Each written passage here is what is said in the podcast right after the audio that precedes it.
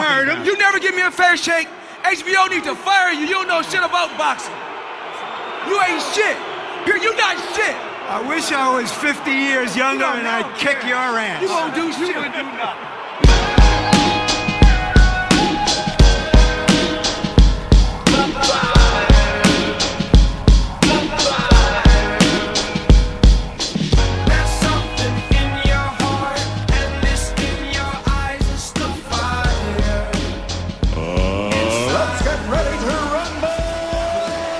How you doing, folks, and welcome back to another episode of the Combat Show with me, Darren Morgan. So on this episode, we're going to interview Kenneth O'Driscoll, who set up Cherry Orchard Running Club previously on the podcast.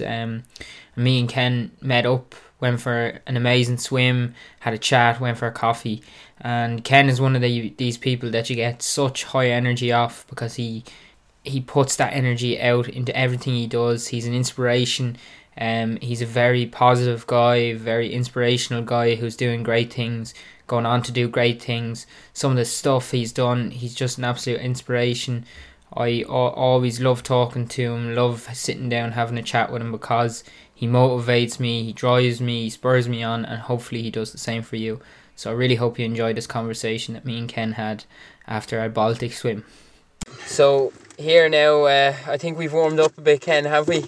Yeah, we're just both in for a swim in Sea Point. But what's absolutely amazing is, Ken, you just finished the races, 192 kilometres, wasn't 192, it? 192, yeah. 192, man, absolutely amazing. But what I really want to find is the mindset, because I've been in situations like that where you want to give up so much and your mind is telling you, give it, why the fuck are you doing this, you know, everything going against you. How do you keep going in them situations, do you think? For me, it's about the finish. The finish line obviously is one thing, right? I do always try to think of that, so right, just that's our end game goal. But the times when I feel like giving up, I like to dig deep and I think of the reasons why I do the stuff that I do. So for me, it's about, obviously my daughter's a massive influence in my life. She was one of the reasons why I got me shit together, going back in the day when I was going through a bad patch. Mm. And for me, it's thinking of her, how proud she's going to be of me. Do you know what I mean? I do have that in my mind. And then another one is the club, all the club members. I know I inspired every one of them. And me being the head coach, they all look upon me as a bit for the inspiration to move forward and all. And I thought, if I can get through 200k, that's big enough inspiration for them. That's setting the bar high, you know what I mean?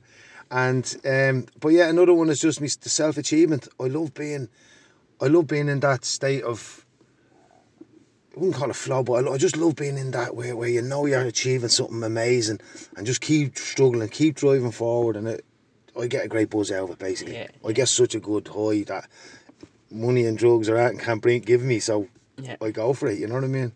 I was asked a brilliant question and it made me think of it as well. He said, Darren, like, you've done all this mad stuff, what are you actually fearful of? So I kind of wanted to put it to you, what would you be fearful of? After all the stuff you're after doing, what are you afraid of? Obviously I'm afraid of dying, so I don't I don't like doing stuff that's going to really fucking put it out there that I'm at a massive risk. Like, something I'd love to do would be Mount Everest or something, but I ain't fucking doing it because I know that the risks are too high. So for me, it's about the dying, you know what I mean? Obviously, like, the fear of falling off it, like, if some of the terrain we were running in down in Kerry was bleeding mental, and I thought, like, if you got disoriented and slipped over to the side, you're gone. Down that cliff is fucking dead. Yeah, yeah.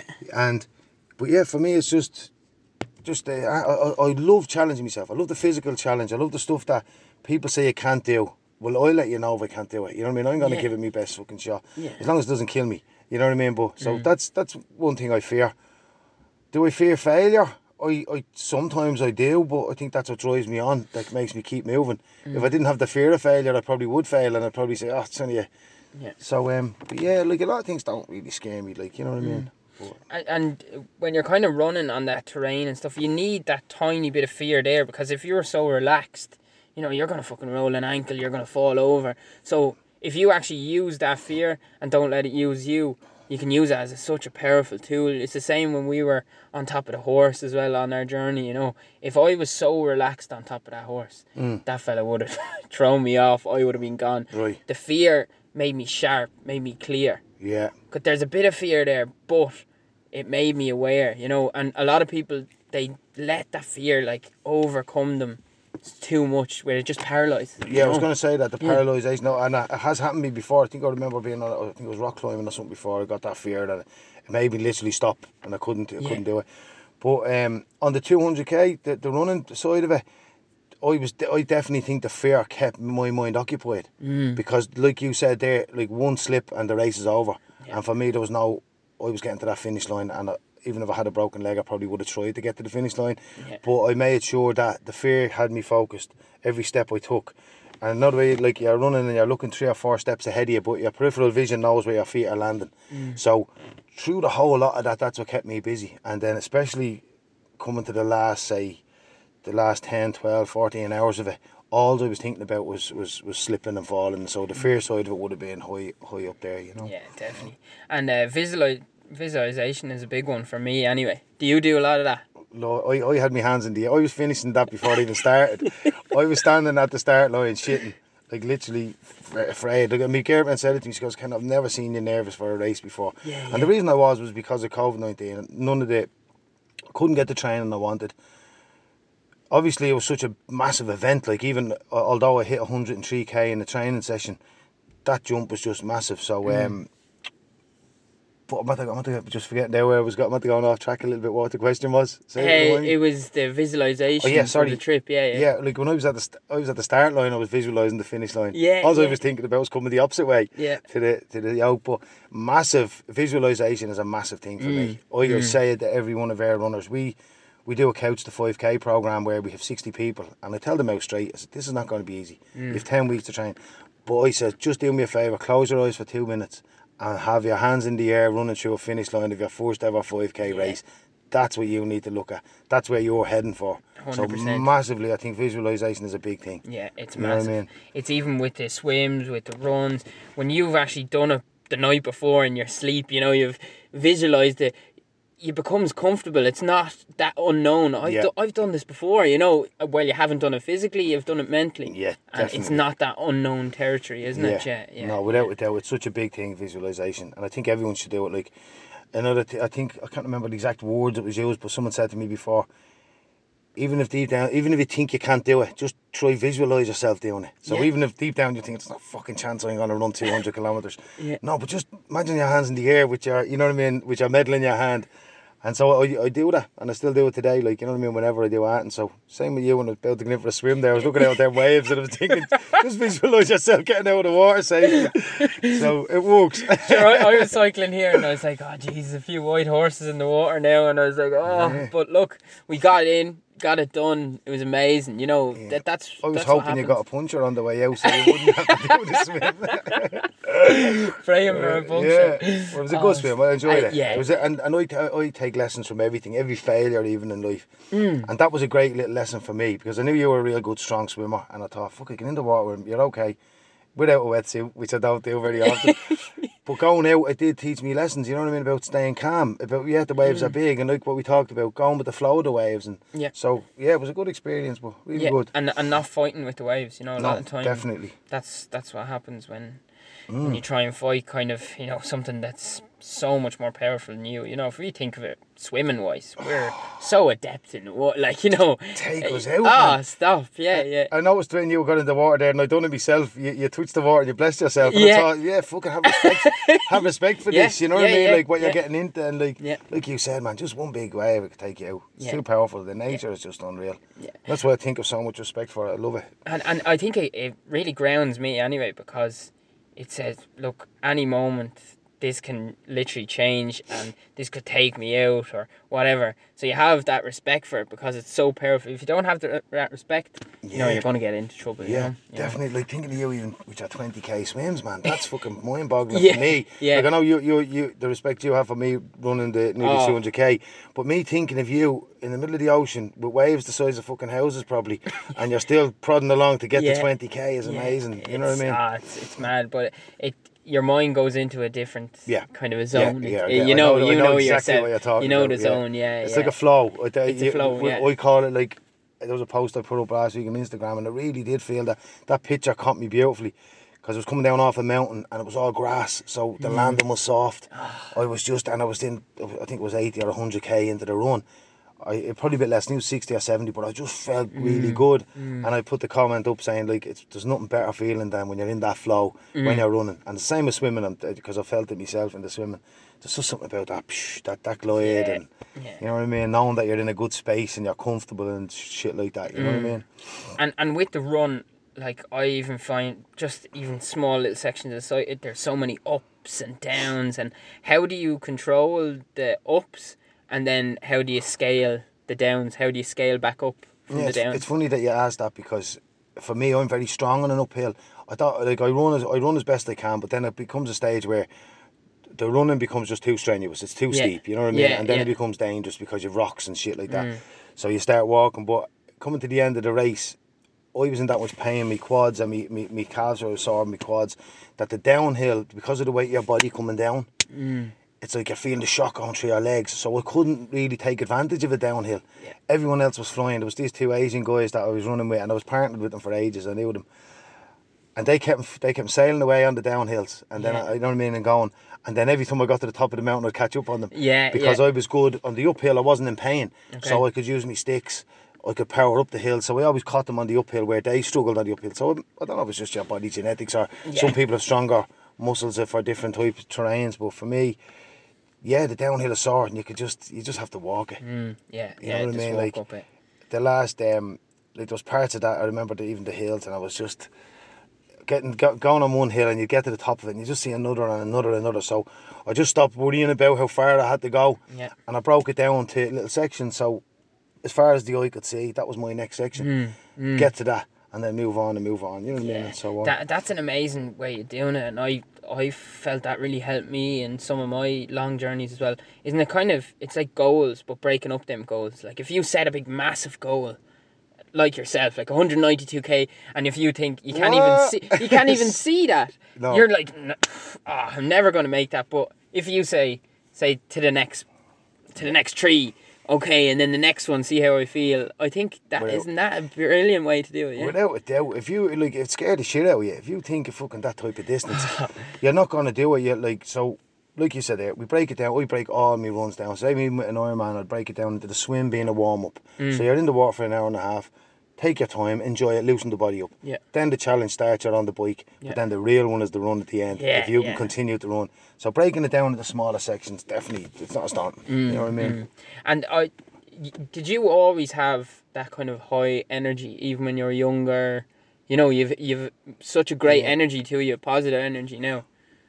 Do you know, so I've often thought of that, and I'd be thinking, is it because I suppressed a lot of my energy through drug use and stuff like that, when I was a teenager and young, and maybe I have ADHD and all, I probably do. But people do say, how the fuck do you do it, Kenneth? But a lot of the time, my nutrition, I love green shakes. I have this little recipe, it's on my YouTube channel and stuff, where I made it, and I firmly believe that it works. Like I heard it through Joe Rogan or one of them, and they said, no, you won't feel it the first week, he says. Any type of good, solid nutrition plan, you'll feel it after a week or two. Your body's telling you, we've got it. This is it. This, I feel it. I want this, And I feel like, I'm going to challenge myself even more. I know I've done 200k, but for me, I'm thinking, I'm going to try this marathon a day for 7 days, and I want to try test all these things out and see, is it my fucking hyperness or my fucking energy that gets me through, or is it nutrition, and is it your body, and is it the way you look after your body and things like that? But for me, I don't know, I think I just need to go and get diagnosed with ADHD or something. But people are saying that to me, it's like, you're fucking nuts.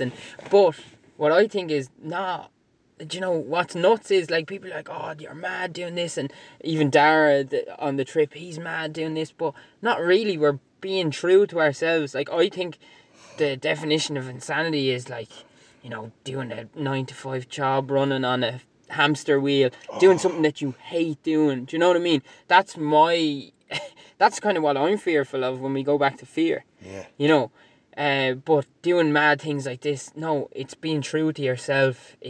This is what we want to do, you know, like using up that high energy. I think people, sorry for cutting across you, but I think people I think people say it's mad because they can't comprehend someone doing it. Yeah. You know what I mean? Where for us, me and you, it's like, oh, jeez, I've got this far. Come on, we give it another go. We push the boundaries. Yeah.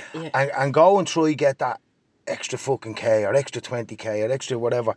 Like, if, as I said, you've inspired me now to do long distance swimming. You know what I mean? I really want to do it, but in my head I'm thinking, you're not going to get fucking further than 3 or 4K, whatever. No, you're brilliant. But the more you try it, the more you practice. So, no, I think it's about us pushing boundaries, and it's about us putting our, testing ourselves out. And it could be a manly thing as well. I think for men as well, you're still a young man, but for me it's about wanting to be strong and having that. So by staying fit and healthy and pushing yourself and setting these challenges keeps me in that mindset of, I'm still the alpha male type of it. You know Absolutely, what I mean? Especially like going forward, the older you get, the more people start feeling down about themselves. I feel like inadequate.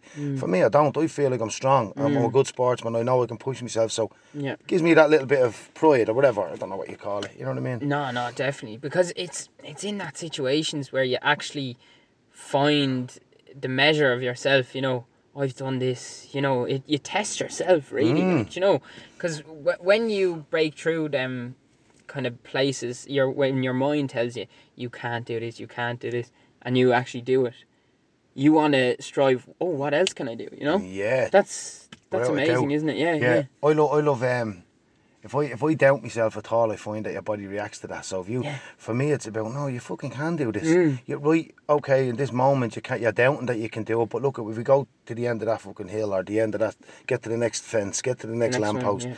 So, but definitely, it's a mad one. Yeah, and even yourself, like, you've inspired me to kind of think running, like, I need to get... Because running for me, I always liked it, but recently I was just kind of like around the track or road running. I didn't want to do it, but I was like, right, I need to get into running a bit more because... It's a hard sport. It is. It's definitely, it's one of those things that, like, when you get it, I remember, like, even with some people a year into their running and they're looking at me going, when does this fucking come enjoyable?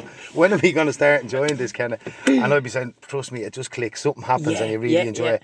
But I think what happens there is it's about linking in with the right club that has a bit of support, has a bit of banter, has a bit of crack, where... You're going to run a 5K and it's like you're having a chat for the 5K. Yeah. So that's probably the best advice I'd give anyone is about linking in with someone, a little partner, a running buddy, whatever it is, and just have a bit of banter in your runs rather than trying to challenge yourself and say, no, I have to do 5K, I have to do 10K. No, you just run around the block and have a little chat. Definitely. You know what I mean? And walk on it from there.